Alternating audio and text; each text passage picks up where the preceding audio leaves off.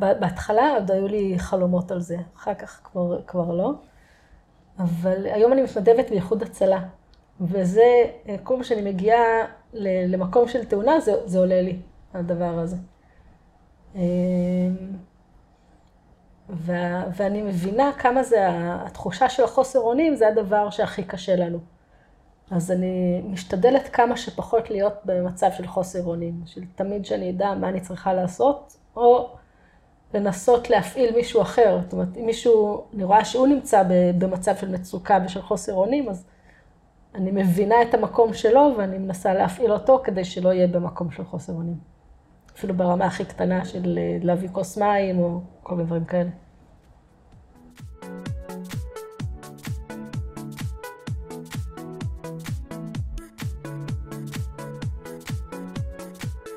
שלום לכולם, איזה כיף שאתם כאן איתנו בפודקאסט הגמשת מסגרות חשיבה, שיחות על אה, שינויים, על אנשים ועל מה שביניהם, והיום נמצאת איתנו שביט ליפשיץ. שביט, איזה כיף שאת פה. כן, גם לי כיף. כן, בוקר טוב. בוקר מעולה. אה, איך את פוגשת את עניין השינויים והגמשת מסגרות חשיבה? אה, למדתי להסתגל עליהם. זה לא היה לי פשוט, אבל למדתי להסתגל, והיום אני מאוד אוהבת את, ה... את האופציה בכלל להתגמש בחשיבה. זה משהו שככה מאוד, אה, אני מאוד עובדת איתו ביום-יום, אה, וזה כלי שמשרת אותי. אוקיי, okay, נצלול לתוך זה עוד, עוד מעט. אה, אחד מהדברים שאני אוהב לעשות לפני תחילת השיחה זה לעשות רגע של שקט, יעזור לנו ככה להתחבר לסנטר, ואולי גם למי שמאזין וצופה בנו, זה יעזור לו גם כן אה, לשים את המחסומים בצד ולהיות קשוב קודם כל לעצמו, ומתוך זה גם אה, להיות קשוב לרעיונות חדשים שאולי נעלה פה בשיחה. אה, איך את מתחברת לשקט? מבורך. מבורך? כן. אז יש לך איזה טיפ למי שמאזין לנו, איך, איך אה, לצלוח את רגע השקט? יש כל מיני טיפים. אה, אחד מהם זה פשוט אה, לנסות לנקות את הראש רגע, כאילו לנסות לעשות פאוזה, ואם לא מצליחים לעשות פאוזה, אז לנסות לספור ממאה אחורה. אוקיי, אז בואו ננסה. אז אה, רגע של שקט מתחיל עכשיו.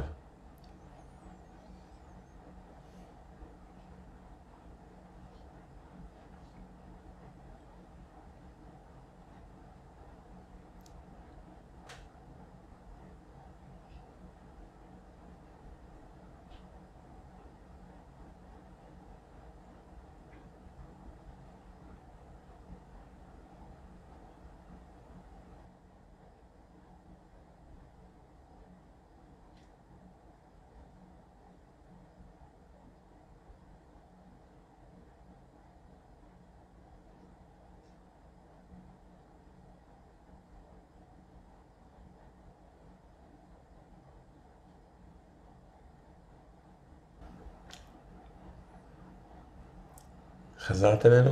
חזרתי, כן, כיף. כן, מה, מה היה כיף? כיף השקט הזה, זה מצחיק. אני ביומיום, אני כל הזמן אה, עם אוזניות. כל הזמן, או שאני שומעת ספר, או פודקאסט, או איזושהי הדרכה, או משהו כאילו שמקדם אותי בחיים. כל הזמן אני עם אוזניות, ועכשיו היינו צריכים, אה, מהעבודה של הבן זוג שלי, היינו צריכים לבחור מתנה לחג, לראש השנה. ולא הצלחנו למצוא שום דבר שאנחנו צריכים, אנחנו לא צריכים כלום. כלום, כלום, כלום, באמת. יש שם אוזניות אלחוטיות. אמרתי לו, הנה, אוזניות אלחוטיות. אמרתי, אבל יש לך. אמרתי לו, כן, אבל לפעמים הן בטעינה. זו שעה ביום הן בטעינה, ובשעה הזאת אני צריכה חלופה לאוזניות שלי. אז אה, כאילו הרגעים האלה, כשאני מקשיבה לפודקאסט שלך, הרגע הזה של השקט, זה מזכיר לי שאני גם, זה בסדר לפעמים להיות בשקט ובלי שום דבר באוזן או בראש. איזה כיף, זה כן. ממש תזכורת אה, חשובה. לפעמים אה, מרוב התעסקות איזה פודקאסט אני אבחר, כדי שאני אשטוף את הכלים, בדיוק. אז זה לוקח כפול זמן, והייתי כבר גומר לשטוף את הכלים. ובכלל שטיפת כלים זה איזשהו קטע מדיטטיבי נחמד ונעים, והזדמנות ככה להיות קשוב לעצמי, ו... אז אני שוטפת יותר כלים בזכות זה שאני מקשיבה לדברים. זה חד משמעית, אני יכולה להגיד לך. אבל, אה, אבל אני מסכימה איתך שזה, שהשקט הזה הוא, אין לנו אותו היום. אז, אז כיף לך בשקט הזה, ואת יודעת ואת שמה לב גם כי את מקשיבה לפודקאסט שלי. כן. זה כיף שיש מישהו שמקשיב לפודקאסט. אמ, אז למה את לא עושה את זה יותר? אני עושה את זה בזמנים ש, שמתאימים לי, אבל זה כאילו במהלך היום בדרך כלל לא יוצא לי, יוצא לי יותר בתחילת יום או בסוף יום לעשות את הרגעי שקט האלה. אמ, גם, כאילו אני עושה מדיטציות למיניהן, אז, אה, אז יש לי את הרגעים האלה. אבל במהלך היום זה, כאילו, כשאני מקשיבה לפודקאסט, פתאום, זה הרי, זה, זה קצת אה, הזוי, כי זה בדיוק הפוך מהרעיון של הפודקאסט. בפודקאסט אנשים באים בשביל לשמוע. אז אנחנו נותנים להם רגע של שקט, וזה זה משנה את הצורת חשיבה. זה בדיוק הרעיון, של לעשות משהו שהוא שונה מה, ממה שמקובל. זה מעניין. כן. Uh, מה עוד את עושה שונה שלא... איפה את פוגשת את העניין של לעשות משהו שהוא שונה מהמקובל? אה, כל העסק שלי הוא שונה מהמקובל. אני שומעת את זה מהלקוחות שלי. מה, מה זה העסק הזה? העסק, אה, קוראים לו בשביל החוויה, אירועים בדרך אחרת. אני בעצם מכניסה תוכן לאירוע, הופכת אותו למשמעותי, ערכי, אישי, ובעיקר בלתי נשכח. וזה קצת מחוץ למיינסטרים. המיינסטרים זה הולך היום על אה, אירוע נוצץ כזה, או אירוע באיזה אולם עם אה, רעש וצלצולים. והלקוחות שמתקשרים אליי אומרים לי, אנחנו לא רוצים בת מצווש. אנחנו לא רוצים אירוע באולם, זה לא בשבילנו, אנחנו רוצים משהו עם משמעות, משהו עם ערכים, וזה מה שאני מביאה. וזה פחות במקובל היום. אוקיי, okay, רק שנייה. את החוץ תעבירי שיהיה פה, כי את מדברת עם היד, אז אה. שיהיה לך יד חופשית. סטיל, אוקיי. אמ,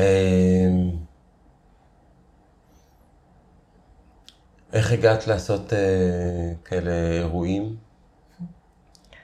אמ, ב-2007 אחיינית שלי הגיעה לארץ לחגוג בת מצווה, יש לי אחות בניו זילנד, והבת שלה הגיעה לגיל מצוות, והיא הגיעה לחגוג בארץ. ואז אחותי הצעירה, זאת אחותי הגדולה שגרה בניו זילנד, ואחותי הצעירה ואני ישבנו וחשבנו מה אנחנו עושות לה לכבוד הבת מצווה, והעלינו את הרעיון של לעשות לה מסע בעקבות ציר הזמן של ארץ ישראל. כי בניו זילנד יש היסטוריה של 200 שנה, ופה יש לנו היסטוריה של 20 אלף שנה. אז אה, אמרנו, בואו נראה לה קצת את ההיסטוריה, ויצרנו לה מסע של ארבעה ימים עם אה, כתבי חידה שהולכים מאתר לאתר. אה, ובמשך ארבעה ימים לקחנו את כל המשפחה, שהיינו אז 15 אנשים, כולל כל התינוקות, ועשינו הרפתקה כזאת עם כל מיני כתבי חידה בים המלח, ולטפס למצדה, ולעשות סנפלינג, כולל ההורים שלי שעשו אז סנפלינג. במאורות לוזית שהיום כבר אסור לעשות בהם. אה, וזה היה ממש הרפתקה, והיה שם כתבי חידה אישיים עליה, וכל מיני דברים, כולל סיור במחוזות ילדותו של אבא שלי בירושלים, וכל מיני דברים מרגשים מאוד. וכבר תוך כדי המסע, גיסתי, שהייתה אז בהיריון, יושבת, אחרי שהוצאנו את כתב החידה מים המלח, אחרי שהיא הוציאה את כתב החידה מים המלח בינואר, רק ניו זילנדים יכולים להיכנס לים המלח בינואר. אה, אז אחרי שהיא הוציאה את כתב החידה, גיסתי יושבת ופותרת את הכתב חידה, ואומרת לי, שביט, זה מדהים, את חייבת לעשות מזה עסק. זה היה בינואר 2007. יוני 2007 כבר היה האירוע הראשון. כבר היה בשביל החוויה, כבר היה לוגו, כבר היה שם. באוקטובר האתר שלי עלה לאוויר, אחרי שאימא שלי בנתה לי אותו.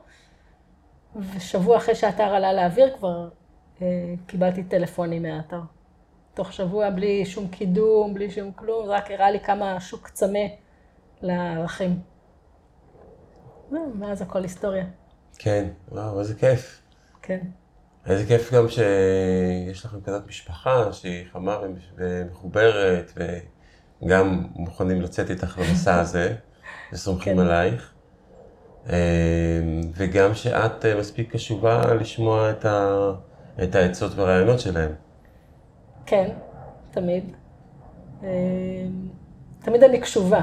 לא תמיד אני מקבלת, אבל תמיד אני מוכנה לשמוע. באופן כללי, אני, אני מוכנה לשמוע כל מי שיש לו דעה, אני מוכנה לשמוע אותה, לא תמיד אני מקבלת אותה. יש לך דוגמה לאיזושהי עצה שקיבלת ממקום אה, מפתיע ושינה לך את אה, מהלך העניינים, מהלך החיים? וואו, לא משהו שעולה לי בשלוף, אני בטוחה שיש הרבה, אני רק לא, לא עולה לי כזה אה, בשלוף. אוקיי, עלו לי כמה דברים. אה, קודם כל הלקוחות שלי, כל הזמן אה, מעלים כל מיני בקשות. לפעמים זה נראה לי לא, לא קשור. למשל, הייתה לי לקוחה, קראו לה עינת, שבאה ורצתה, אז עוד עשיתי מסעות רק לקבוצות שהגיעו אליי כקבוצה. והיא אמרה לי, תקשיב, אני לא רוצה לצאת עם הבנות של השכבה של הבת שלי ועם האמהות שלהן. זה לא החברה שאני רוצה להיות איתה במסע משמעותי. תבני קבוצה ו- ונירשם. ואז אמרתי לה, מה, איך אני אעשה, איך זה, ולקח לי ככה איזה שנה, שנה וחצי, עד שבעצם יצאתי עם המסע גיבורות הראשון שלי, שהוא היה פתוח לקהל הרחב. ו- וזה ככה היה נקודה של שקודם כל אה, באתי באיזושהי התנגדות, ואז אמרתי, רגע, אולי בעצם יש פה איזה משהו, והתחלתי לקדם את זה, ומאז יש לי המון המון מוצרים שהם פתוחים לקהל הרחב, גם סדנאות של כמה. של חצי יום, גם אה, מסעות יותר ארוכים, גם יומיים, אז, וזה הכל התחיל מהעינת ההיא ש... שבאה בפנייה הזאת, כי קודם לא חשבתי על זה. אה, באופן כללי ראיתי שיש לי איזושהי אמ, איזושהי התנהגות כזאת, שמציעים לי איזה משהו, אני קודם כל באיזושהי התנגדות, ואז אני מתחילה לאבד את זה.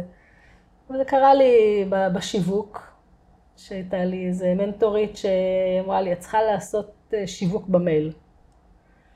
אמרתי לה, מה, מה יש לי כבר לכתוב, מה יש לי להגיד, מה, כמה כבר יש לי זה, ולקח לי כמה שנים. עד שהגעתי למצב שאני כותבת אה, מייל או שניים בשבוע לרשימה שלי, ו... ותמיד יש לי מה לכתוב. ואני ככה עוצרת את עצמי רק בשני מיילים בשבוע, משתדלת כדי לא להעמיס, אבל uh, אני מוצאת שבאמת יש לי, יש לי המון מה להגיד, והמון מה לכתוב, והכתיבה שלי ככה מאוד השתפרה.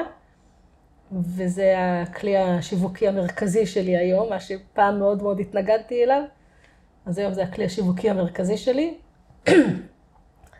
ואני מקבלת את הפידבק מהלקוחות, שאומרים לי, המיילים שלך זה המיילים היחידים שאנחנו פותחים. אז אה, אוקיי. מה, מה מיוחד במיילים האלה? אה, באים בדרך כלל מהעולם האישי שלי. אה, אני מדברת בגובה העיניים, הם לא, הם לא שיווקיים פרופר בדרך כלל, ותמיד יש בהם איזשהו ערך מוסף, איזה משהו שהלקוח... מי שקורא יכול אה, לקחת את זה לחיים שלו, או להזדהות, או לקחת איזשהו טיפ, או משהו שהוא, שנוגע בו. והם קצרים.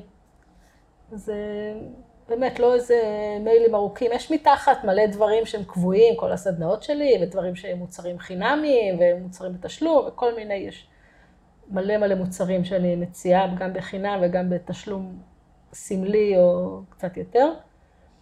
אמ, אבל בחלק הראשון של המייל זה תמיד משהו קצר, אמ, שמאוד נוגע, מאוד, אמ, מאוד נוגע ללב, משעשע עליי, או אני משתפת על החוויות עם אה, בן הזוג שלי, או עם הילדים שלי, או משהו שקרה לי עם לקוחות. וזה תמיד מלווה באיזושהי תובנה. אז אה, זה משהו ש... שאנשים קוראים ו... ולוקחים אליהם. אז אה, אנשים אוהבים את זה. התובנה שעולה לך, כשאת משתפת אותה, זה משהו שבא מתוך הכתיבה, או שאת קודם חושבת על התובנה, ואז אוקיי, יש לי מייל, ואז את uh, כותבת. מה, איך זה, מה הסדר? בדרך כלל יש לי את התובנה, ואז אני כותבת את המייל. וזה כבר, הרבה פעמים יש לי כבר אה, מלאי של תובנות בראש, ואני רק צריכה להקיא אותן על, ה, על הדף הווירטואלי. אבל uh, כמעט כל משהו, ש, משהו שאני עושה, זה מוריד לי איזשהו אסימון. מה זאת אומרת? מה, היום כאן בבוקר התארגנת? איזה, איזה אסימונים נפלו? הנה, למשל השיחה שהייתה לי עם, בן זוגי על, על האוזניות, טאק, אסימון שנופל, כאילו, אומר לי, תניחי רגע את האוזניות בצד, זה בסדר גם לא להיות עם אוזניות. אוקיי, אסימון, כאילו, זה נופל. חשבתי על הפודקאסט הזה, אז אמרתי, ה... ידעתי שהולך להיות רגע שקט, הנה, יש לי פה חיבור בין הסיפור הזה לפודקאסט שלך. זו תובנה שהתחברה. כאילו, החיים שלי מלאים בטק, טק, טק, כזה, אסימונים שנופלים. וואו, איזה כיף. כן. וכשנופל אסימון את יודעת שהופ, יש משהו טוב, או ש... איך את, איך את מסננת בין אה, מחשבות שבאות והולכות לממש האסימונים? זה מחשבה שהיא לא עפה. יש מחשבות שחולפות, אבל פתאום זה, זה נשאר, זה משהו שאתה מרגיש, אה, וואי, היה פה משהו. רגע, שנייה, אני צריכה לחשוב על זה רגע עוד קצת. מחשבות חולפות, אז הן פשוט חולפות, הן לא, לא נשארות. הן לא הכבש השישה עשר. כן. אז... אה, הן נשארות, ואז את עוד קצת אה, שוהה בהן, ואז את כותבת ישר אותן, או שאיך את זוכרת לא, אותן? איך מה? זה, בגלל שזה נשאר, זה גם נשאר איתי. זה לא, זה לא חולף, זה, זה הכבש שאיתו אני נרדמת, אז זה, זה נשאר איתי והולך איתי ככה, אני חושבת, כבר מנסחת את המייל, וכשאני יכולה אז אני הולכת וכותבת אותו. אבל קודם כל זה עובר אצלי בראש. איזה כיף, מעניין. כן. אמ, אני לומד תודעת על, ושם אה, אחד מהדברים שהם אומרים, שבאנו ללמוד ולהתפתח. והדבר הזה קורה מתוך זה שאנחנו מבינים דברים. ואנחנו צריכים להיות באיזשהו מוד שאנחנו מכל דבר, כמו שאמרת, אה, להבין. יש שם איזה קטע שהם אומרים, המוד של הבן אדם צריך להיות של קמתי, הבנתי, אכלתי, הבנתי, נסעתי, הבנתי, חזרתי, הבנתי, הבנת? אז זה ה... הבנתי. כן, אז זה ככה הם... אה, אז זה ככה, בערך ככה נראה היום שלי. כל הזמן אה, דברים ש... שיורדים לי. וואו, איזה תענוג. כן. ואז את באה וכותבת אותם אחרי זה ברשימת התפוצה, וזה מגיע להרבה אנשים, אבל יש לך איזשהו מקום שאת יכולה לאסוף את כל התובנות, את יכולה לראות איזה תובנות היו לי לפני שנה, זאת אומרת, יש איזה...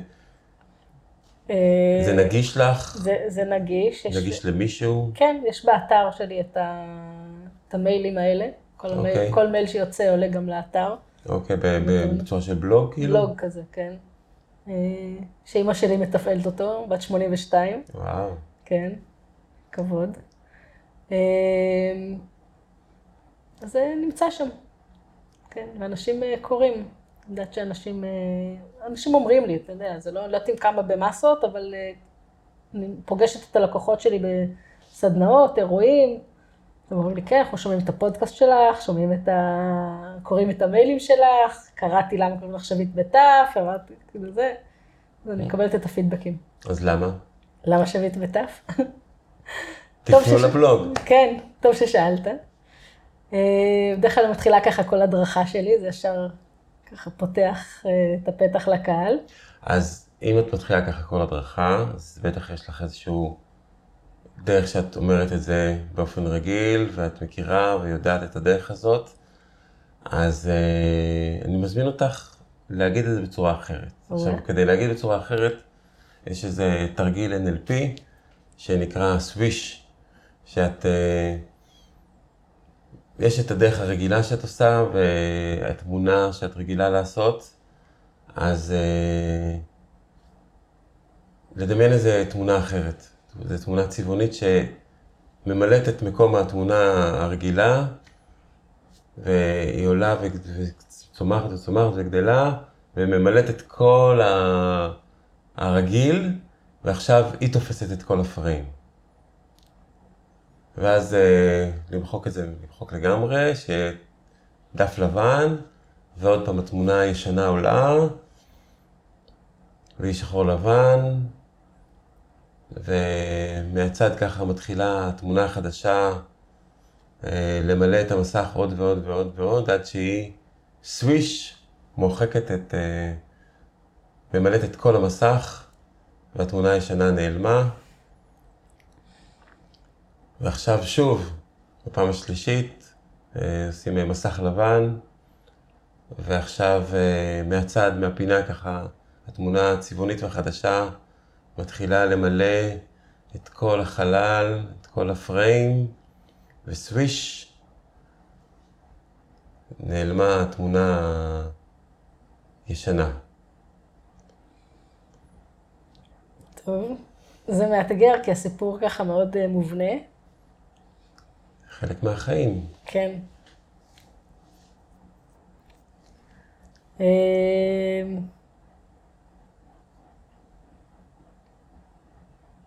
זה לא חייב להיות סיפור אמיתי. סיפור אחר. סיפור אחר, להמציא סיפור. אז אני יכולה להגיד לך מה אנשים אומרים לי. אה, קודם כל, אני אתחיל מזה שרוב האנשים כותבים את השם שלי עם שגיאות כתיב. כי הרגיל זה לכתוב שביט בטית. וזה הרגיל, וזאת השגיאה הנפוצה. יש כאלה שכותבים את זה עם ו', ו' ות', או ו' וט', או כל מיני וריאציות כאלה. טוב שאת עושה את ההכנה, שכשאני אכתוב את הזה על הטאמבייל, כן. שיהיה ברור. שיהיה ברור. ודווקא עולים חדשים, או דיסלקטים, כותבים את השם שלי נכון, אז אה, מישהו שכתב את השם שלי, אומרת לו, וואי, יפה שכתבת את זה ככה. אומר לי, כן, אני דיסלקט, זה לא צריך להיות ככה? אומר, לא, לא, זה ככה. אז אה, זה כבר ככה אה, נחמד, אז אנשים ממציאים כל מיני דברים, כשההורים שלך ראו אותך, אז שווית את ליבם. יפה, אבל לא. זה סיפור נחמד. אמ, זה ככה בגדול. אמ, נתחיל מזה שנולדתי ביום שישי, שזה ערב שבת. זה התחלה שונה ממה שבדרך כלל אני מספרת, אז זה בדרך כלל הסוף, בואו נתחיל מהזה. אז נולדתי ביום שישי, זה ערב שבת, אז uh, יש את השבת בשם שלי. Uh, מעבר לזה, uh, זה באמת השביט מהשבי, אבל זה גם לשוב, שב. ותעשו את החיבורים, כל אחד שירצה. שביט מהשבי? לשוב מהשבי, כן. לשוב מהשבי. לשוב מהשבי. כן. אוקיי. ושוב מכירים, שבי מכירים, אבל לא כולם פגשו את זה באופן אישי. מה היה סיפור אישי? סיפור משפחתי אה, על אה, בן דוד שלי, דרגה שנייה, שהמטוס שלו נפגע בלב סוריה, והוא נטש את המטוס, והטייס הצליח לחזור עם המטוס, לנחות נחיתת חירום ברמת דוד. ואחרי שהטייס נחת, הוא סיפר שהוא לא ראה את המצנח של הנווט, חיפשו, לא מצאו. אה, חשבו שהוא נהרג וישבו עליו שבעה. וכשאני נולדתי, אה, הגיעה רשימה של השבויים מסוריה, והשם שלו היה שם, מסתבר שהוא חי, מסתבר שהוא שבוי, ודיברו על זה שהשבויים ישובו, אז קראו לי שביט מלשוב מהשבי, ובאמת חודש אחרי הוא שב. אז זה הסיפור מאוד אופטימי. זה ככה... השם הזה מביא לי כמה אנרגיות. קודם כל את האופטימיות ואת האמונה בניסים. אני מאמינה גדולה בניסים. אמ, ומביא לי גם את החידונאות. כי השם שלי בעצמו הוא חידה. חידה כזאת מילולית, כמו תשבץ היגיון. אז אה, זה גם מה שאני מתעסקת איתו ביום-יום. הרבה מאוד אה, חידות וכתבי חידה וכל מיני התפלפלויות. ויש לי חוג תשבצי היגיון שאני מעבירה בזום. כן, הרבה דברים סביב הדבר הזה. אה, סיפור מגניב. עכשיו תשאלי אותי על השם שלי ואני אמציא. סתם. יש בינך, יש ביניכם איזה קשר מיוחד? בינך לבין ה... אה, לא, הרבה שנים הייתי מאוד נבוכה בכלל לפגוש אותו, כי הרגשתי כאילו כל פעם שאני פוגשת אותו, אני מזכירה לו את השבי, וזה הרגיש לי לא בנוח.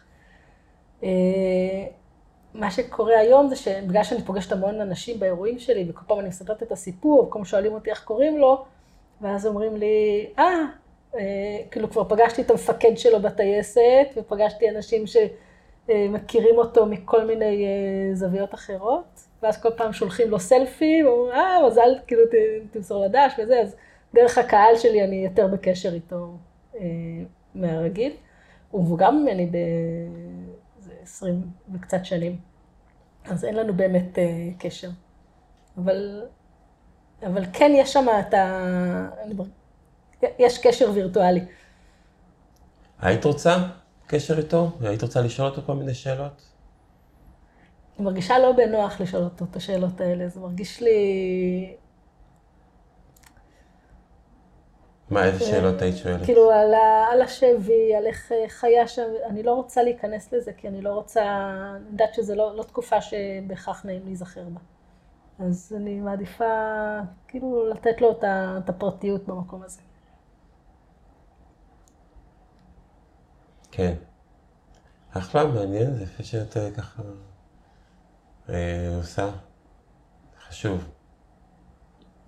אה, מעניין, מעניין מה הוא חושב, ואיך הוא כאילו רואה את הקשר ביניכם, ולפעמים אה, יש שני אנשים שרוצים להתקרב, אבל כל אחד חושש מה... זה, אני לא רוצה להזכיר את זה, אני לא רוצה להזכיר כן. את זה, ו... מעניין יהיה רגע לשבת ולשתוק ביחד ולראות אה, לאן זה לוקח. כן, זה יכול להיות מעניין. כן. שבי, זה נראה לי, מה זה עוצמתי.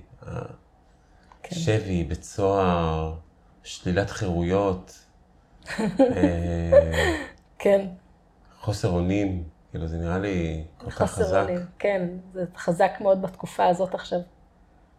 אנחנו הרי כולנו, ב... כל המדינה עכשיו גועשת ורועשת סביב החוסר אונים הזה, והשלילת אה, חירויות. אבל זה לא מהיום. כן. היום הארץ גועשת, אבל זה לא מהיום. איפה את רואה שלילת חירויות לא מהיום? כאילו, במהלך ה... וגדלת לתוך מקום שהוא נטול חירות? אמ, מבחינתי כל תקופת בית ספר זה... זה ה-12 שנים של חוסר חירות. איפה למדת? אמ, גדלתי בכרם מהר"ל, אז היה לנו את הבית ספר האזורי של כרם מהר"ל, ואחר כך אה, בכפר גלים. 12 שנים מבחינתי של סבל זה היה. כשהיה יום אחד בי"ב, הרבה פעמים אני הפסדתי לימודים באישור הורים, כאב לי הגרון, אה, מחלות אה, דמי כאלה. אבל היה יום אחד בי"ב שהלכנו, כמה חבר'ה, הברזנו מבית ספר והלכנו לים, וזה היה היום הכי מאושר שלי בכל ה-12 שנות לימוד, והדבר היחיד שאני מצטערת עליו היום זה שלא הברזתי יותר. זה, זה המסקנות שלי מבית ספר.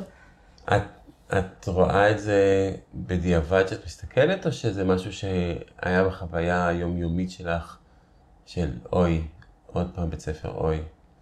זה היה בחוויה היומיומית, זה פשוט הזיכרון בסבל הזה, הסבל ללכת לבית ספר, הסבל להיות שם, לרצות אנשים, לעשות דברים שאני לא אוהבת, אה,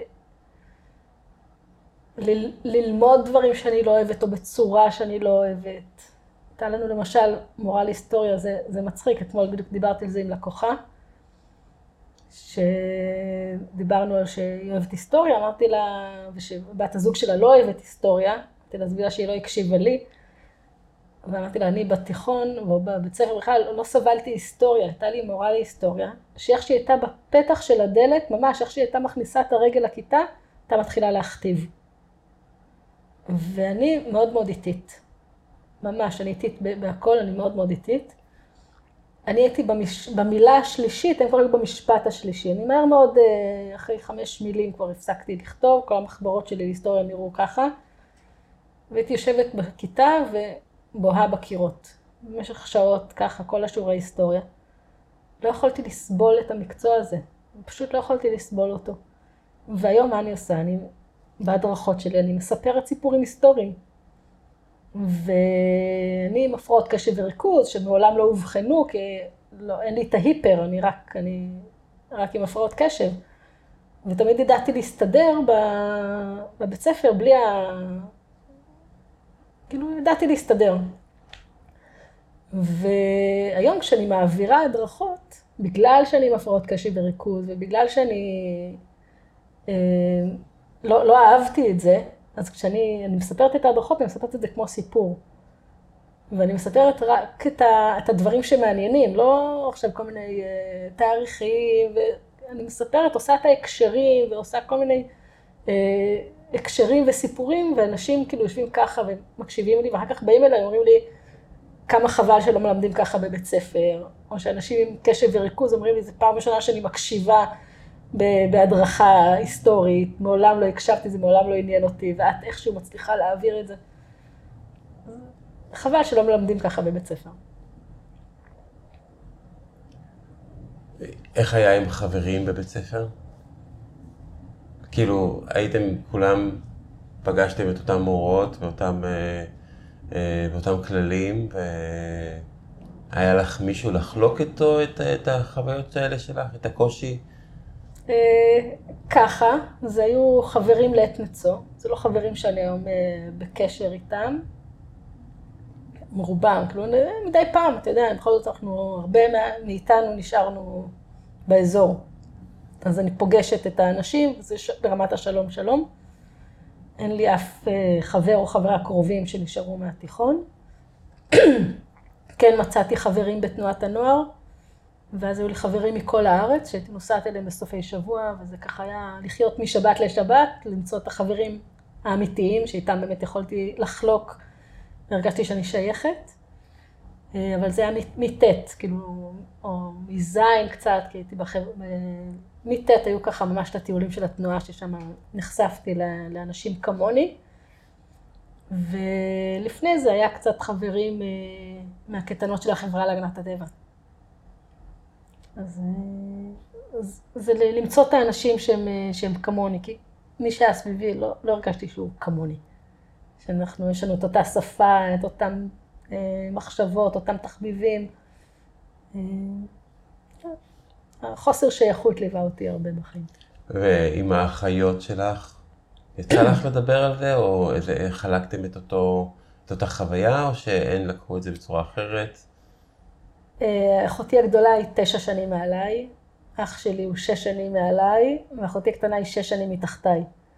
אז אה, אני רק יכולה להגיד לך שכשלמדתי בכפר גלים, נכנסתי לנעליים המאוד מאוד מאוד גדולות שאחותי ואח שלי השאירו שם, וזה היה לא פשוט להיות אחות של. מצד אחד, מצד שני גם הרבה מורים הסתכלו עליי, אה, את אחות של... עשו לי כל מיני, כאילו כבר מראש תהיגו אותי כמשהו מאוד מאוד מוצלח, למרות שלא בהכרח הייתי, אז... אה, כאילו, האחים שלי השאירו לי דרך אה, סלולה, נגיד ככה. בעוד דברים, חוץ מבבית ספר? אה, אח שלי, קוראים לו מיד לפידות. לא יודעת אם אתה מכיר את השם, אבל הוא שם מאוד מאוד מוכר בתחום הקיימות. הוא פורץ דרך בתחומו, קיבל מלא פרסים, והוא... אה, הרבה, הרבה מהתורה שלו אני עושה בבית, אבל הרבה מהתורה שלו הגיע מההורים שלי. זאת אומרת, אנחנו חיינו קיימות לפני שהמילה קיימות בכלל הייתה קיימת במילון. אה, עשינו הפרדה של אורגני בשביל לתת לתרנגולות, עוד לפני שבכלל הבינו ש... שכדאי לעשות את ההפרדה של האורגני. וזה משהו שאנחנו מילדות, שנינו מכירים מילדות. זאת אומרת, זה לא משהו שהיה חדש לנו. אה, אבל אה, בוא נגיד שאתה, אני ככה מאוד מזדהה עם, ה... עם הדת שלו. לא הולכת איתה על הקיצון כמוהו, אבל אני ככה מאוד מזדהה, והדת שלו, בין השאר, זה לא להשתמש בחד פעמי. שזה משהו שגם אני, מאוד חשוב לי, ואני משתדלת מאוד באירועים שלי גם כן לא להשתמש בחד פעמי. זה ככה משהו שהוא מתווה לי. כן. למה את קוראת לזה דת? אמ, למה אני קוראת לזה דת? כי זאת, זה, זאת אמונה, לא כולם שותפים לאמונה הזאת. זאת אומרת, אתה יכול להגיד אה, שברור שחד פעמי מזיק לעולם, אבל העובדה היא שהמון אנשים משתמשים בחד פעמי ולא חושבים על זה שזה מזיק לעולם, או יודעים שזה מזיק לעולם ולא אכפת להם. אז אה, זה דת, דת זה אמונה. אז זאת האמונה שלי, זה מה שאני, החוקים שאני פועלת לפיהם, זה. זה, זה חלק מהעולם שלי. ובסדנה למשל שעשיתי ביום שישי האחרון, אה, זו סדנה שנקראת בשביל הקשר, אני לא מביאה לשם חד פעמי, הכוסות זה כוסות רב פעמיות, אה, אין צלחות זה הכל פינגר פוד.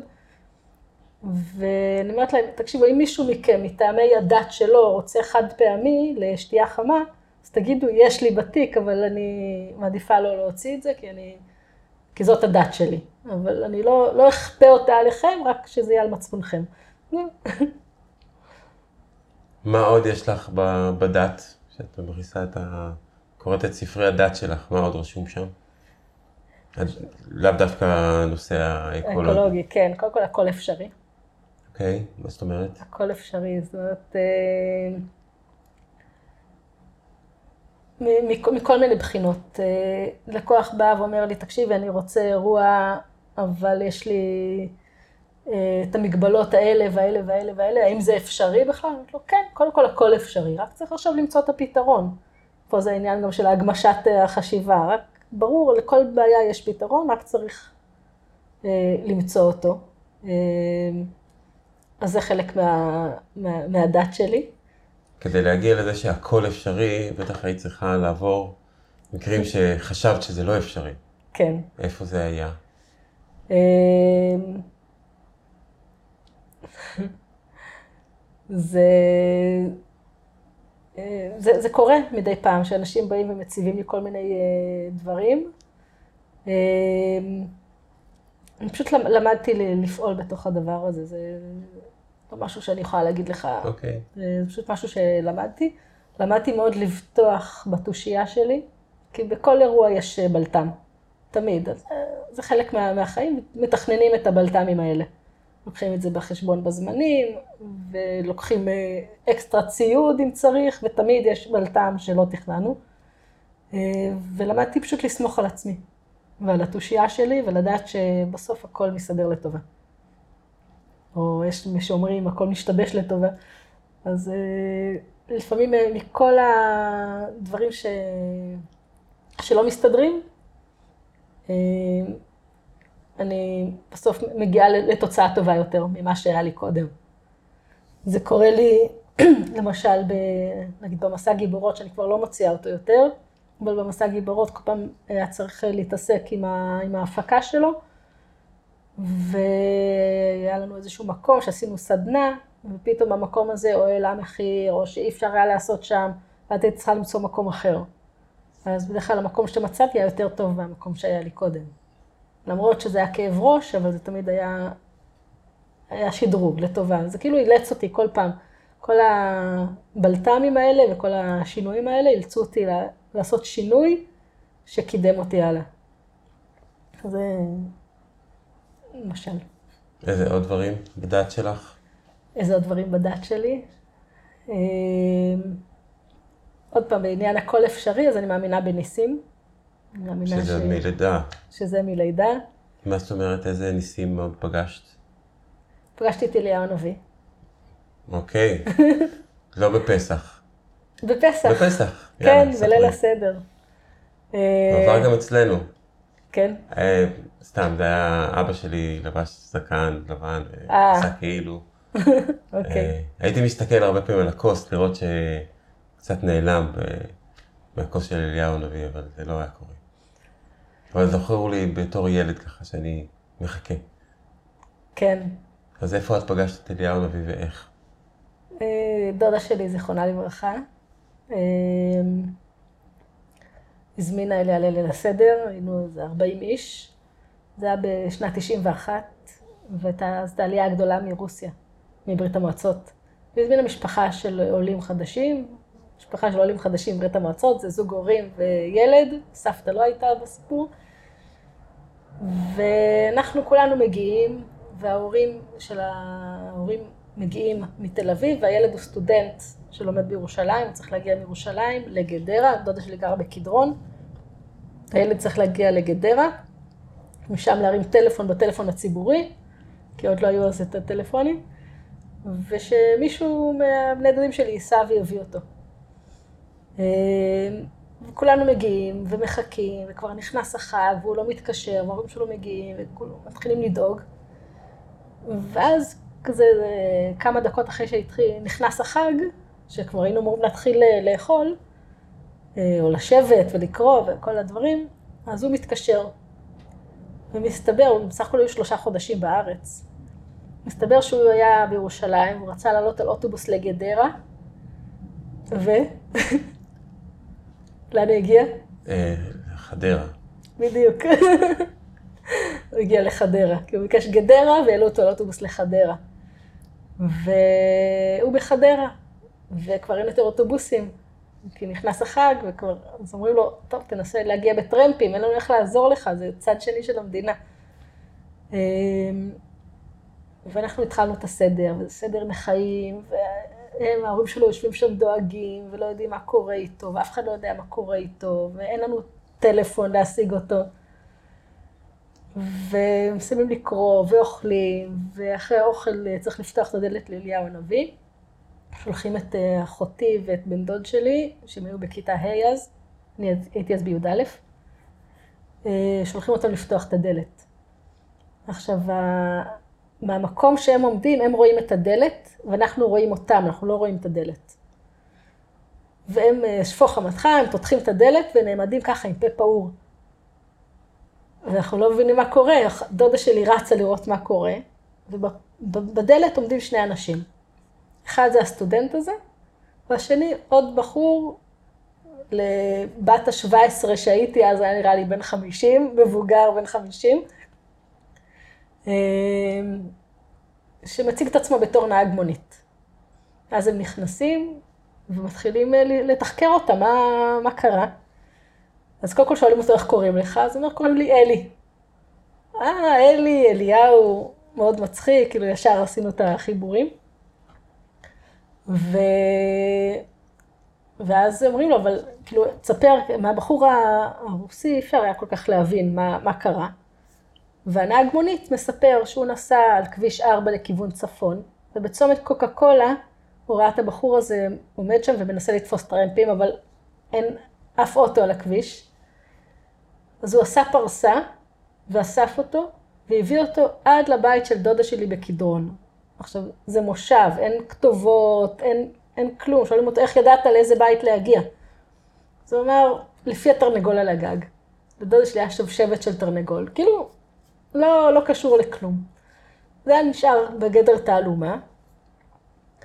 והוא נכנס, הוא התחיל לעשות שמח, ולספר בדיחות, והרים את המצב רוח מ-0 ל-100 תוך שניות.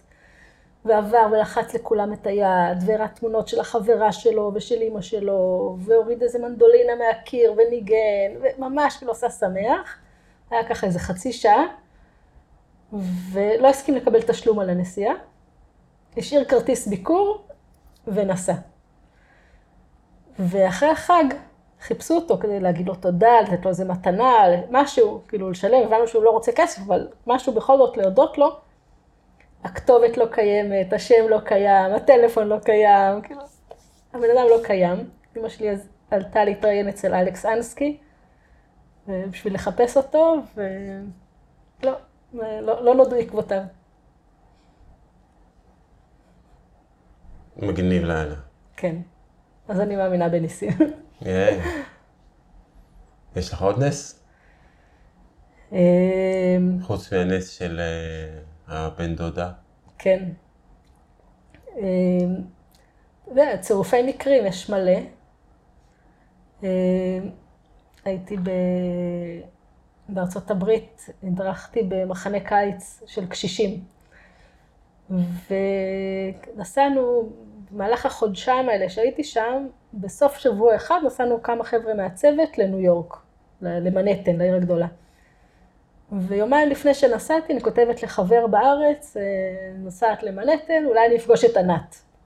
שענת הייתה מישהי שהייתה איתנו בצבא, והיא הייתה במנהטן. עכשיו, מה הסיכוי שאני אפגוש את ענת? אמרתי, כתבתי לו, אני, אני בטח אכנס לסנטרל פארק ואני אפגוש את ענת. כאילו, מה, מה הסיכוי? ונכנסנו לעשר דקות לסנטרל פארק, ממש, כאילו, נכנסנו, עכשיו הסנטרל פארק הוא ענק. כאילו, באמת, הוא, הוא עצום, פארק עצום, אתה יודע, יש לו כל כך הרבה כניסות, והוא... אין, כאילו, נכנסנו לעשר דקות לסנטרל פארק, פגשתי את ענת, כאילו, מה הסיכוי? זה היה משעשע. איזה קטע. כן. ואת, מתוך זה שאת מאמינה בניסים, אז זה משרת אותך? את משתמשת בזה, או שפשוט את חווה את זה, אה, טוב, וממשיכה... תראה, אני... זה כלי? זה, זה, זה כלי, אבל זה כלי שאני לא יכולה, אתה יודע, לתת לו מאה אחוז אחריות. אני משתמשת בו הרבה באירועים. למשל, אה, הייתה בת מצווה לבת של אה, ענבל, שאנחנו, ענבל פה שאנחנו מכירים, מכירים. אה, יום גשום, ולא היה ברור מה קורה. אם זה כן גשם או אין גשם, מסביב לטבעון יש גשם, בתוך טבעון אין גשם. והתלבטנו, היה שם הרבה מאוד התלבטות, ובסוף החלטנו להשאיר את זה בחוץ, בבית שערים, וירד גשם עד האירוע, היה, לא ירד גשם כל האירוע, איך שנגמר האירוע חזר הגשם. היא אומרת לי, רק את, רק את יכולה לגרום לדברים האלה לקרות. כאילו... היא אמרה לך. כן. ואת מאמינה בזה? זה לא פעם ראשונה. אוקיי. זה לא פעם ראשונה. אז uh, כבר, כבר קרה לי הרבה שהיה לי דיבור עם הגשם, uh, אבל זה לא משהו שאני יכולה להבטיח ללקוח. כשאת מדברת עם אנשים על ניסים, איך הם פוגשים את זה? הם על אליהו, או על, ה... על ענת, או על גשם, או איך, אז... הם, איך הם מקבלים את הדבר הזה? Uh, יש מי ש... שמאמין, ויש מי שמפקפק. אה, פרסמתי את הסיפור על אליהו בפייסבוק, ומישהי כתבה לי, לא יכול להיות שזה אליהו כי הוא נסע בשבת. אוקיי. אני... אין לי אלא... כאילו, זאת האמונה שלה וזה בסדר.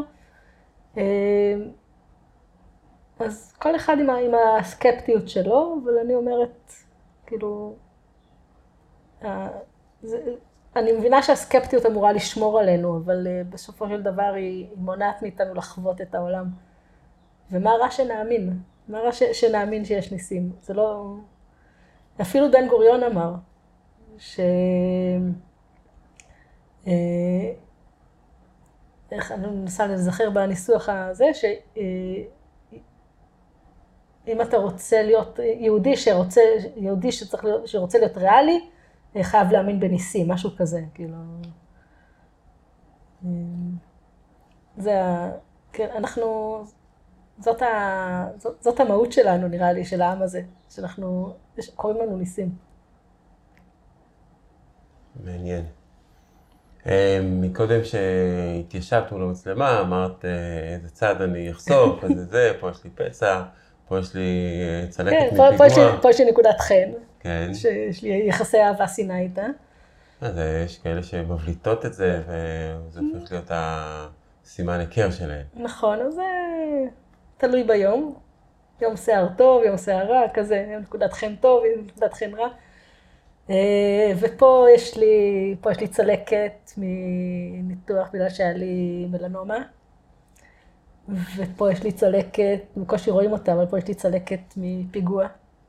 הייתי באוטובוס ב-92, אה, זרקו לאוטובוס שנסעתי בו בקבוק תבערה. הבקבוק לא, אה, לא התפוצץ, לא בער, אה, אבל הנוסעת היחידה באוטובוס שנפצעה הייתי אני. והאוטובוס היה מפוצץ, אנשים עמדו, ואני ישבתי רחוק, יחידה שנפצעה הייתי אני, אפרופו תובנות שיורדות, אמנם זאת הייתה תובנה של קצת בדיעבד, אבל זו תובנה ש... שהבנתי אותה, כאילו מישהו אמר לי, זאת, לא הדרך שאת צריכה לנסוע בה. Hmm? מה זאת אומרת? מה, איך, איך, איך הבנת את זה? אה, לא זה... לא הדרך, לא באוטובוס, לא הכיוון? לא, לא, לא היעד. נסעתי אז לחבר שהיה לי, וזה לא, לא היה מדויק. אז אה, זה כאילו היה מין אה, טיימינג כזה. את זוכרת משהו מאותו, מאותה, מאותו אירוע, את התחושות, כל, כל האוטובוס, זה גם תקופה של אוטובוסים מתפוצצים ו...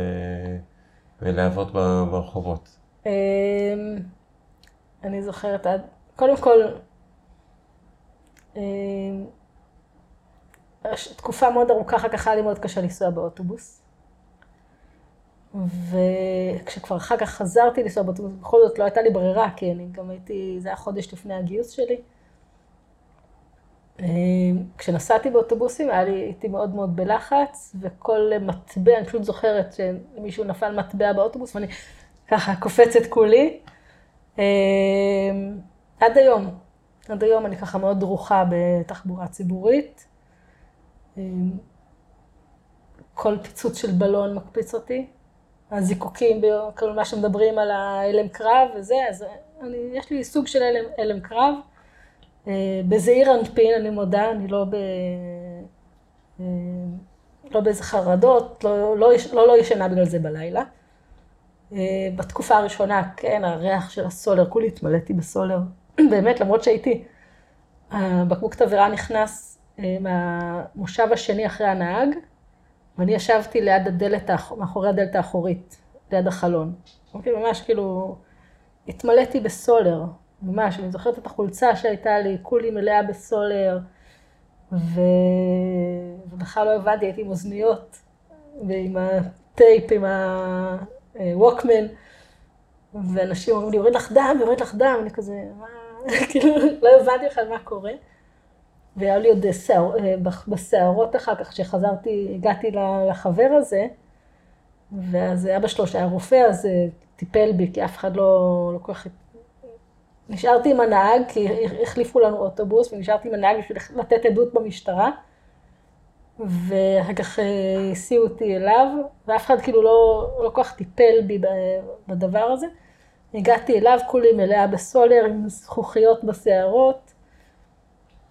אני עוד זוכרת, זוכרת את הריח, זוכרת את הצעקות, זוכרת את הבהלה, זה, זה משהו ש... כשאני נזכרת בזה, אז זה מלווה אותי, אבל זה לא משהו שאני אה, חושבת עליו ב, ביום-יום.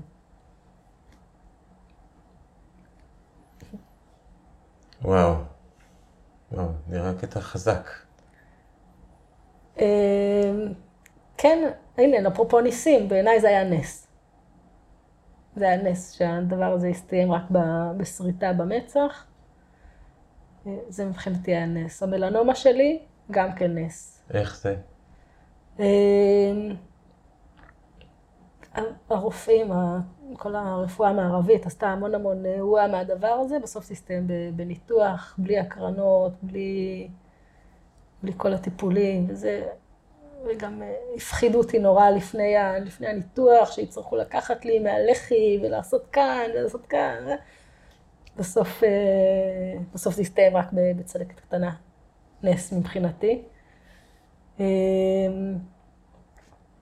וואי, לפני שנייה עוד היו לי מלא ניסים בראש, אבל אה, מבחינתי החיים שלי הם מלאים בניסים. זה שיש לי בן זוג שאני מאוד מאוד אוהבת, זה נס. זה שיש לי ארבעה ילדים בריאים, חכמים, יפים, מוצלחים, זה נס. אני כאילו, אני יוצאת מהבית ל- במקום שאני גרה בו, אני אומרת, מדהים, כאילו אין לי גרה בגלויה. נס. כן. אמ, איך, מה, מה יכול לעזור לאנשים אה, לזמן ניסים אליהם? קודם כל להאמין שזה קיים. זה חשוב? כי הוא- אם מישהו לא מאמין, זה לא יבוא לו? אם מישהו לא יאמין, אז גם כשהנס ידפוק לו על המצח, הוא לא יראה אותו. הוא יגיד, אה, צירוף מקרים, אה, תמיד יחפשו את, ה... את הסיבות הרציונליות. אה, אבל תאמינו, תאמינו, יש, יש בריאה, יש, אני מאמינה בכוח עליון, יש מישהו ש, שמכוון אותנו, ששומר עלינו, אני לגמרי מרגישה שאני שמורה ובטוחה. היה לי, כשהיו לנו שני ילדים, תינוקות, אה, היה לנו ברלינגו, שכבר התחיל אה, קצת אה, לקרטע וזה, ואז אני אומרת לבן זוגי, אני אומרת לו, אנחנו צריכים איזה תאונה עם האוטו הזה, אבל ככה, בלי נפגעים. שלושה חודשים אחרי, הוא היה במילואים, אני נוסעת עם שני הילדים, שאחת הייתה בת עשרה חודשים, והשני היה בן שנתיים וצ'ופצ'יק. אני נוסעת איתם באוטו על כביש החוף, ואות, אני נוס, נוסעת, אוטו נכנס לנתיב שלי ונעצר, ואני בשביל 90 קמ"ש, אני מנסה לברוח, ומגלה שהוא ברח לנתיב שלי בגלל אה, משטח עץ שנפל בנתיב השמאלי, כנראה מאיזה משאית, והוא עצר בגלל שוטר שעצר את התנועה כדי להזיז את המשטח עץ. אבל הוא נכנס לנתיב שלי ונעצר, ולא יכולתי לברוח, וניסיתי לברוח וראיתי את המשטח ולא ידעתי מה לעשות, ונכנסתי לו בפינה, והוא הסתובב, נכנס בגדר ביטחון, ואני המשכתי, האוטו נהיה טוטלוסט, ומאחוריי הייתה משאית, אה, סמי, סמי טריילר ענקית, שפשוט לקחה ימינה ונכנסה ב... זה היה ליד מעגן מיכאל שם, בקיר כורכר, במצוק כורכר, שם נתקעה. ואף אחד מאיתנו לא נפגע. האוטו total lost, אוקיי? קיבלתי את, ה, את השווי של הרכב, החלפנו רכב. אף אחד מאיתנו, לא אני, לא הילדים, כאילו אף אחד מאיתנו לא, לא נפגע מה, מהדבר הזה. אף אחד מה, מהשותפים שלי לתאונה, לא במשאית ולא באוטו ההוא. לקחו את כולנו לבית חולים בשביל להיבדק, אבל כלום, ברמת השריטות, קיבלתי שריטות מהכרית אוויר. והבן שלי קצת כאילו מהחגורה, וזהו, כאילו, ברמה הזאת, זה היה נס. זה היה מבהיל כשזה קרה? זה, זה היה מאוד מבהיל.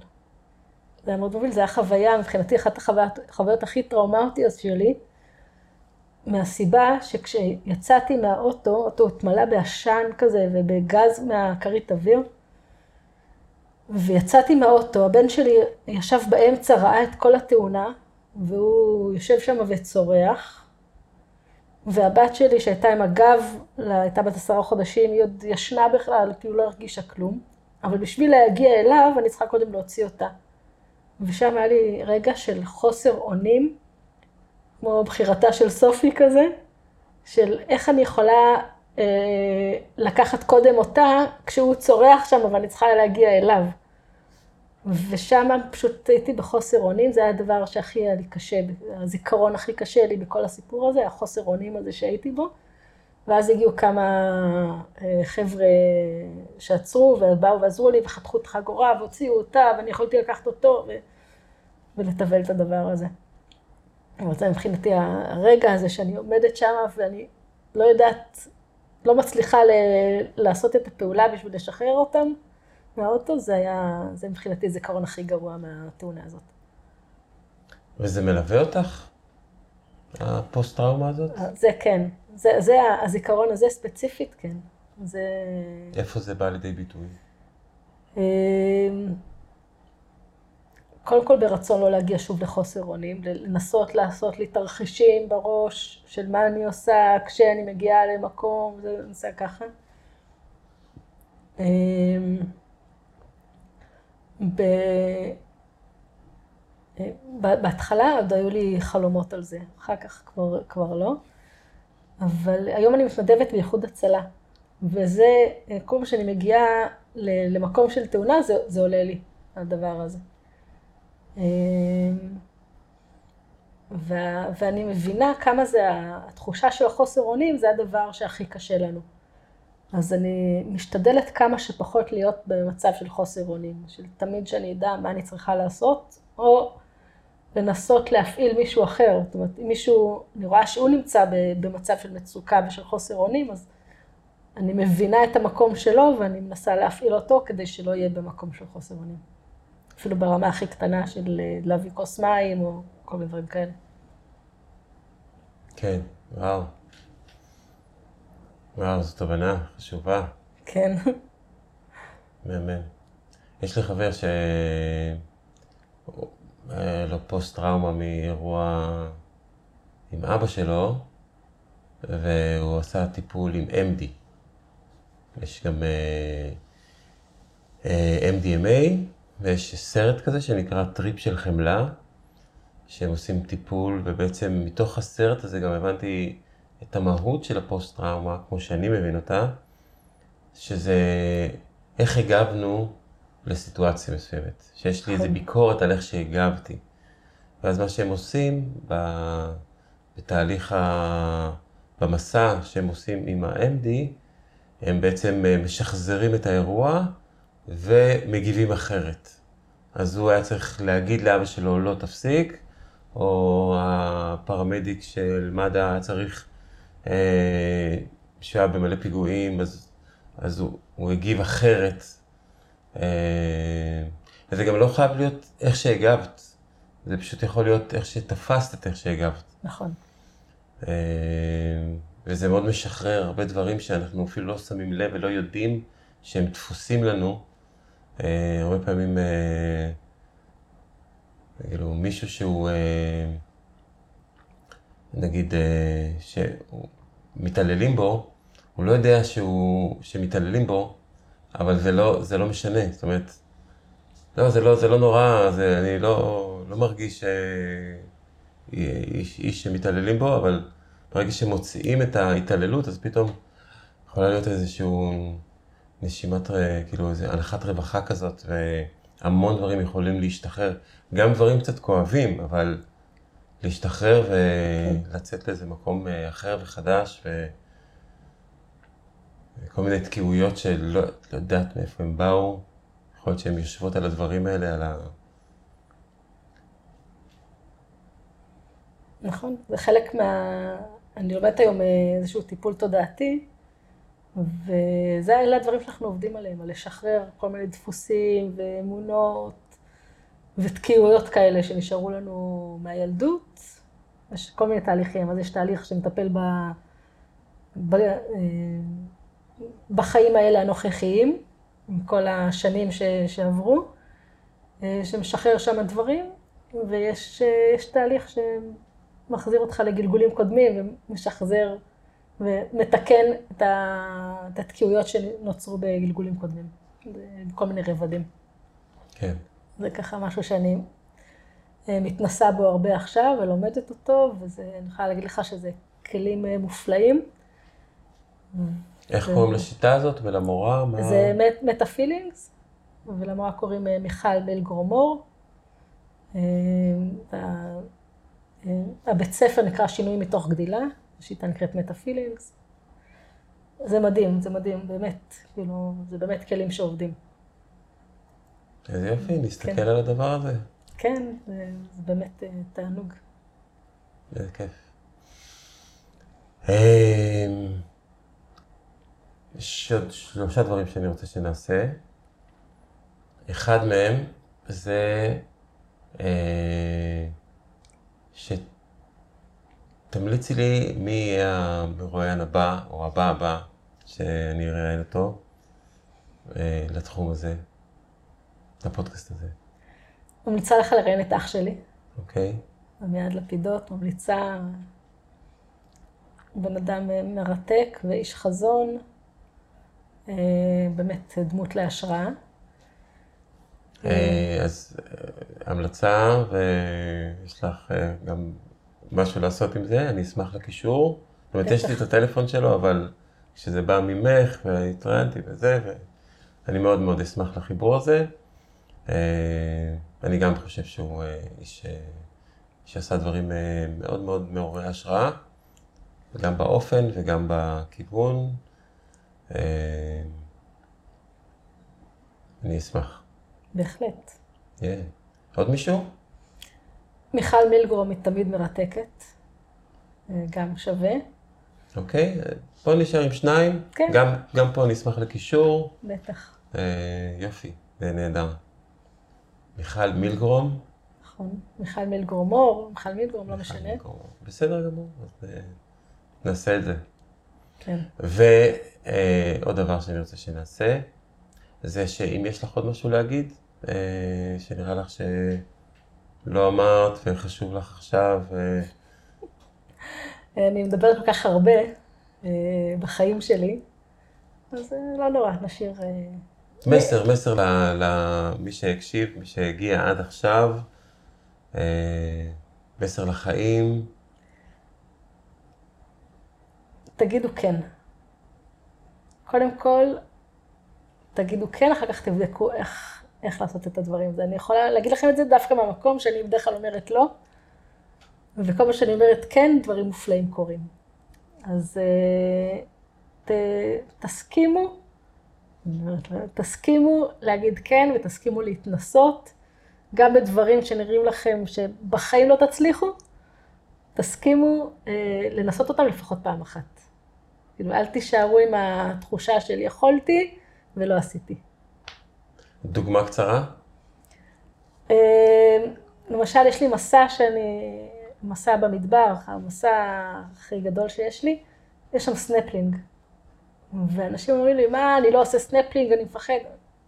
אין בעיה, זה בסדר לפחד, זה מצוין לפחד, אבל תנסו. פעם אחת תעשו את זה, רק בשביל שתגידו, הנה, עשיתי את זה. ועכשיו, כאילו, כן. זה בסדר לא לעשות יותר, אבל תעשו פעם אחת, רק בשביל ההתנסות, ולהתגבר על, ה, על הפחד, כי ה, בסופו של דבר הפחד הכי גדול שלנו הוא, הוא פה, השדים הכי גדולים שלנו יושבים בתוכנו. להתגבר על השדים האלה, זה, ה, זה, זה הדבר הכי חשוב. כן. בקשר לשימוש במילה תנסו, אז אה, חברה שהיא מורת NLP, איילת לרמן, אז יש לה איזה סיפור. תארי לעצמך, את נוסעת, טסה עכשיו במטוס ל... לא יודע מה, לזנזיבר, ובדרך למטה לנחיתה, הקברניט אה, מרים את המיקרופון ואומר, שלום לכל הנוסעים והנוסעות, אה, אנחנו מתקרבים לנחיתה, אני אנסה להנחית את המטוס בצורה בטוחה, כן. אה, אל פחד. אז המילה הזאת תנסי, או ת... אז ה, ה, כשאני התכוונתי לבתי-נסו, אז תתנסו, אוקיי? אז כן, להתנסות. כן, כן, אז זה- אוקיי. יש שם משהו במילים שאנחנו בוחרים. זה נכון. זה כמו שאמרתי פעם לבן זוגי, שאני, הוא ביקש שאני אעשה, אמרתי לו, אני אנסה, אז הוא אומר, תעשי, או, ת, או, תעש, או אל תעשי, אבל אל תנסי. אז זה מתוך, אה, אה, איך זה נקרא הסרט הזה, מלחמת הכוכבים, או משהו כזה, יש את יוגה, יודה? יודה, יודה, זה, נו, כן. יודה, שהוא אמר את זה. אה, do, do או do not, או משהו כזה, don't try. משהו, זה הציטוט. אה, זה של יודה. יפה. כן, זה לא שלי, זה של אז אם יודה. יש לך עוד קישור ליודה, אני אשמח. אה, ואיפה אפשר אה, לקרוא ולשמוע את כל הדברים הנהדרים שאת עושה, ול- ולפגוש אותך אם צריך? כן, אז קודם כל יש את האתר שלי שנקרא בשביל החוויה.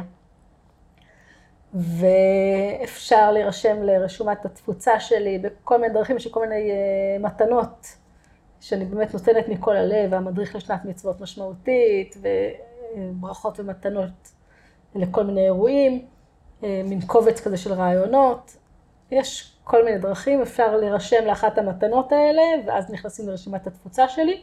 אפשר גם פשוט, פשוט לשלוח לי וואטסאפ ולהגיד לי, תכניס אותי לרשימת התפוצה ואני אכניס, ואז לקבל ממני מייל פעם בשבוע או פעמיים בשבוע, ולהתחיל לראות. יש גם פודקאסט שנקרא בשביל החוויה בכל אה, הפלטפורמות. מעולה. יהיה. אז נשים קישורים לכל הדברים. מעולה. אה, במיוחד בשבילך, סתם עשיתי גם כן בזה, זה היה הרביעי. אה, נעשה עוד רגע של שקט, ואז ניפרד כידידים. אחלה. אז רגע של שקט מתחיל עכשיו.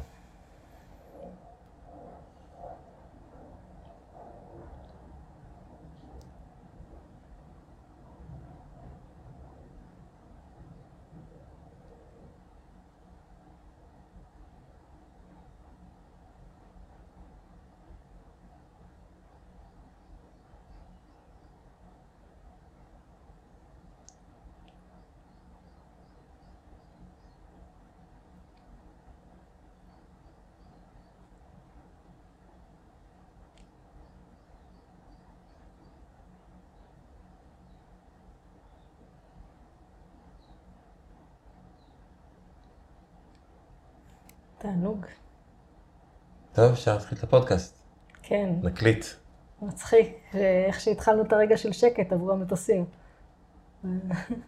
אזכיר שהשקט הוא פנימי. כן. זה לא קשור למה שקורה בחוץ. לגמרי.